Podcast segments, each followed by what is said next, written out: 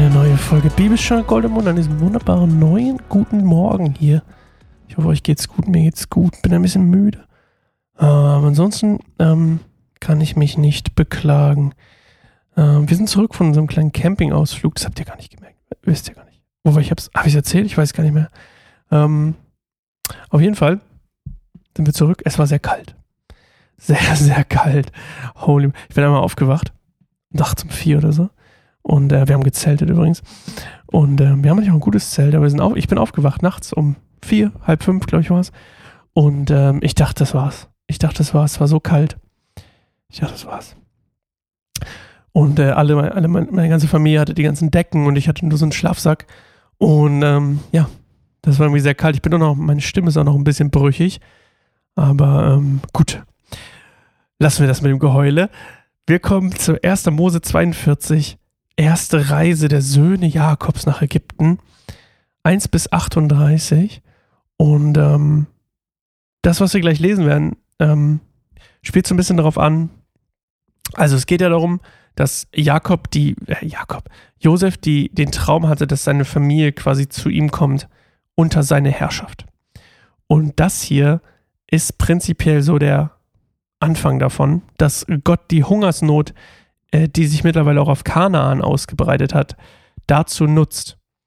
Und ähm, dass sie nach Ägypten kommen. Und äh, sie, also Josef quasi dafür ähm, dazu beiträgt, dass seine Brüder ähm, Buße tun ähm, und gottesfürchtig werden, sodass sie auch, ähm, sodass die Verheißung auch wahr wird, dass sie, ähm, wenn sie nach Ägypten kommen, um dort ähm, sich zu vermehren und, und ähm, ein richtiges Volk zu werden, dass das auf den richtigen Voraussetzungen passiert. Also hier beginnt quasi der Umzug nach Ägypten und das Ganze, ähm, die bleiben da 400 Jahre. Und äh, das wusste ich zum Beispiel auch gar nicht, habe ich äh, auch erst erfahren, als ich recherchiert habe. Ähm, Abraham wurde schon, äh, hat die Verheißung bekommen, dass äh, das Volk 400 Jahre lang in einem fremden Land leben wird ähm, und dort ja auch nicht alles so tutti frutti wird. So kann man es vielleicht sagen. Steht 1. Mose 15, Vers 13 ist das, falls das jemand nachlesen möchte. Wir lesen heute erstmal 1. Mose 42. Als Jakob hörte, dass es in Ägypten Getreide gab, sagte er zu seinen Söhnen, warum steht ihr hier untätig herum und schaut euch an? Ich habe gehört, dass es in Ägypten Getreide gibt. Reist dorthin und kauft etwas für uns, bevor wir alle verhungern. So machten sich zehn von Josefs Brüdern auf den Weg nach Ägypten, um Getreide zu kaufen. Benjamin, dem jüngeren Bruder Josefs, erlaubte Jakob jedoch nicht mitzugehen. Denn er hatte Angst, ihm könne etwas zustoßen. Jakobs Söhne kamen zusammen mit vielen anderen nach Ägypten, um Getreide zu kaufen, denn die Hungersnot hatte auch Kanaan erreicht. Ganz kurz an der Stelle, er schickt quasi Benjamin nicht mit. Also Rahel hatte ja zwei Söhne, Josef, von dem Jakob denkt, er ist tot, und Benjamin. Und jetzt will er nämlich, meine Vermutung ist, er hat eine Ahnung, dass Josefs Tod nicht unbedingt so natürlich abgelaufen ist mit dem Tier und so, wie die Brüder das zugegeben haben. Deswegen lässt er Benjamin lieber zu Hause. So, okay, Vers 6. Josef herrschte über ganz Ägypten und jeder, der Getreide kaufen wollte, musste zu ihm gehen. So kamen auch seine Brüder zu ihm. Sie verneigten sich tief vor ihm. Josef erkannte sie sofort, ließ sich aber nichts anmerken. Woher kommt ihr? fragte er ungnädig. Aus dem Land Kanaan, antworteten sie. Wir sind gekommen, um Getreide zu kaufen. Seine Brüder erkannten ihn nicht, aber Josef erkannte sie. Er erinnerte sich an die Träume, die er vor vielen Jahren gehabt hat, hatte. Ihr seid Spione, verdächtigte er sie. Ihr seid gekommen, um auszukundschaften, wo unser Land seine Schwachstellen hat. Nein, mein Herr, beteuerten sie, wir sind gekommen, um Nahrung zu kaufen. Wir alle, äh, wir sind alle Brüder und ehrliche Männer. Wir sind keine Spione. Doch, das seid ihr, beharrte er. Ihr seid gekommen, um herauszufinden, wo unser Land schwach ist. Herr, sagten sie, wir sind zwölf Brüder und unser Vater lebt im Land Kanaan. Unser jüngster Bruder, äh, Bruder ist bei unserem Vater geblieben und der andere ist tot. Aber Josef blieb dabei. Wie ich gesagt habe, ihr seid Spione. Doch ich will eure Geschichte überprüfen. Ich schwöre beim Leben des Pharaos, dass ihr Ägypten erst dann wieder verlassen werdet, wenn euer jüngster Bruder herkommt. Einer von euch kann gehen und euren Bruder holen. Die übrigen bleiben so lange als meine Gefangenen hier. Dann wird sich herausstellen, ob eure Geschichte wahr ist. Wenn nicht, dann weiß ich, dass ihr Spione seid. Und er ließ sie alle für drei Tage einsperren. Am dritten Tag sagte er zu ihnen, ich bin ein gottesfürchtiger Mann. Wenn ihr tut, was ich sage, werdet ihr am Leben bleiben. Wir wollen sehen, ob ihr wirklich ehrliche Leute seid. Nur einer von euch soll hier im Gefängnis bleiben. Die übrigen können nach Hause gehen und Getreide für ihre hungernden Familien, für ihre hungernden Familien mitnehmen. Aber bringt mir euren jüngsten Bruder her. Dann werde ich wissen, dass ihr mir die Wahrheit gesagt habt, und ich werde euch am Leben lassen. Damit waren sie einverstanden. Sie sagten zueinander, das alles ist nur aufgrund dessen geschehen, was wir Josef vor langer Zeit angetan haben.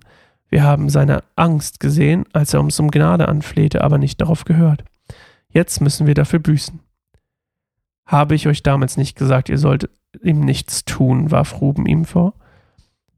Aber ihr wolltet ja nicht auf mich hören. Und jetzt werden wir sterben, weil wir seinen Tod auf dem Gewissen haben.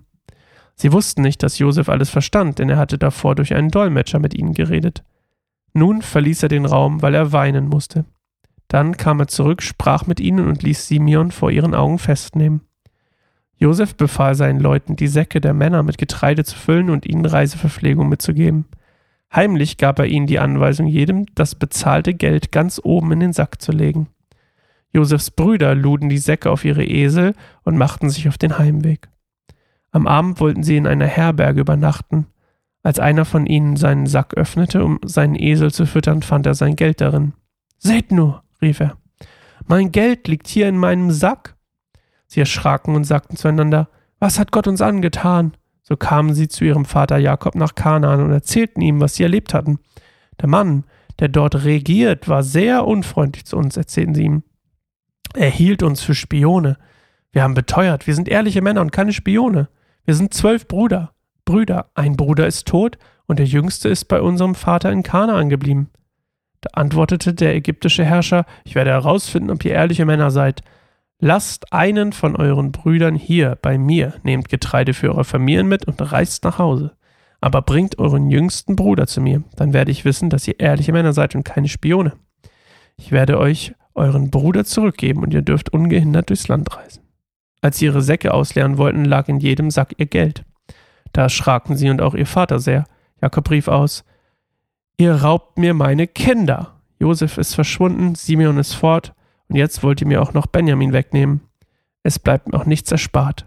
Da sagte Ruben zu seinem Vater: Wenn ich dir Benjamin nicht zurückbringe, darfst du meine beiden Söhne töten. Vertraue ihn mir an, ich werde ihn zurückbringen. Doch Jakob entgegnete, mein Sohn wird nicht mit euch nach Ägypten ziehen, denn sein Bruder Josef ist tot und er allein ist mir übrig geblieben. Wenn ihm auf, dem, auf der Reise etwas zustoßen sollte, würdet ihr mich vor Kummer ins Grab bringen. Holy moly. Ah, diese ähm, Abschnitte hier im Alten Testament sind immer ganz schön lang, ne? Aber was soll's. Also, auf jeden Fall finde ich ja schon mal sehr, sehr spannend, dass Jakob tatsächlich sogar am Ende sagt, so, ne, mein ich lasse euch Benjamin nicht mitnehmen, weil danach ist mir gar nichts mehr geblieben, wenn der auch noch weg ist. Und ähm, ich fand auch, auch Jakob Vers 36, ihr raubt mir meine Kinder. Also jedes, also er hat auf jeden Fall nicht so ein gutes Verhältnis oder Vertrauen zu seinen übrigen Kindern oder Söhnen. Ähm, und ja, irgendwie, ja, ich weiß auch nicht. Ich habe mich so, ich, ja, ich bin ja immer noch der Meinung, eine Frau reicht, aber ich weiß auch nicht. Ich glaube, zu so vielen Kindern, ich weiß, ich habe ja auch nicht so viele Kinder, aber ich kann mir auch echt schwer vorstellen, dass man so vielen Kindern eine gute Beziehung haben kann. Vielleicht war das auch damals gar nicht so der Plan. Es war auch gar nicht so beziehungs. Wir sind ja auch alle mittlerweile ein bisschen besser zu unseren Kindern geworden. Ich meine, vor 100 Jahren war auch noch alles viel schlimmer. Also ich will gar nicht wissen, wie die Erziehung damals war. Aber es ist auch ein ganz anderes Fass, ganz anderes Fass. Auf jeden Fall ähm, will Josef ihnen eine Lektion erteilen und ähm, trägt ihn sozusagen ein bisschen äh, mehr auf, oder tischt ihn ein bisschen mehr auf, als sie vielleicht gedacht haben. Ne? Sie werden als Spione bezichtigt. Ähm, er hält sie so ein bisschen zum Narren und äh, will ihnen eine Lektion erteilen, damit sie äh, wahrscheinlich, und das ist ja das, was ich vorhin noch erzählt habe, ähm, das dient ja alles dazu, dass sie quasi gottesfürchtig werden und dass sie merken, okay, ähm, dass sie einsichtig werden, dass sie damals was falsch gemacht haben werden sie ja auch gerade schon, merken sie auch. Und ähm, ja, durch diese Prüfung sozusagen, ähm, durch die Strenge und durch die Prüfung will Josef sie erziehen, wenn man so will. Ähm, und das aus Liebe und nicht aus irgendwie Hass oder so. Deswegen geht er auch einmal weg und weint, weil er, ähm, weil es ihm schwerfällt, sie nicht einfach in den Arm zu nehmen, weil er sie auch wahrscheinlich vermisst hat, weil er seine Brüder wahrscheinlich liebt. Und ähm, ja, aber er, wusste halt, dass wenn die nach, wenn die sollen alle nach Ägypten kommen, dann müssen sie gottesfürchtig sein, sonst können sie nicht Teil von Gottes Plan sein. Ähm, aber wie gesagt, ja, er weint ja auch und äh, sieht, dass die Brüder irgendwie, ja. Ich glaube, er sieht, es ist ja oft so, ne? Leute verhalten sich, machen Scheiße, aber wenn man da, wenn man es schafft, dahinter zu gucken, so wie Jesus das gemacht hat, dann ist es auch echt möglich, hinter das Verhalten zu gucken und zu sehen, was für eine Person er ist. Und das ist ja das, was Gott auch macht und wir manchmal nicht nachvollziehen können, wie Gott liebt alle und dann denkst du dir so, ja, aber der macht das und dann denkst du, ah, Gott kann ihn doch nicht lieben dafür oder Gott kann mich doch nicht lieben, wenn ich sowas mache. Aber Gott guckt nicht auf dein Verhalten in erster Linie, sondern auf dein Herz, auf das, was du äh, ihm quasi probierst zu verheimlichen, indem du Taten machst. Oder Taten machen ist komisches, komisches Deutsch, indem du handelst, ähm, guckt Gott trotzdem auf dein, auf dein Herz und nicht auf, dein, auf deine Taten in erster Linie. Und Gott ist bestimmt kein Fan davon, dass sie Josef verkauft haben. Das ist sicherlich alles nicht gut. Und viele Sachen, die wir hier lesen, sind nicht gut und sollten auch nicht als Vorbild genommen werden. Aber das, was dahinter steckt, ist, dass Gottes Plan souverän drüber ist. Und wir durch Jesus auch gelernt haben, dass Gott mit jedem eine Beziehung haben möchte und dass das ähm, wir alle Kinder Gottes sind und dass wir in diese Rolle eigentlich nur reinschlüpfen müssen, weil sie schon bereitet ist für uns. Ja, auf jeden Fall ähm, lesen wir morgen weiter. Ich habe gerade einen kurzen Hirnfreeze gehabt. wir lesen morgen weiter. Äh, die Folge war schon lang genug. Ähm, bis dann. Tschüss.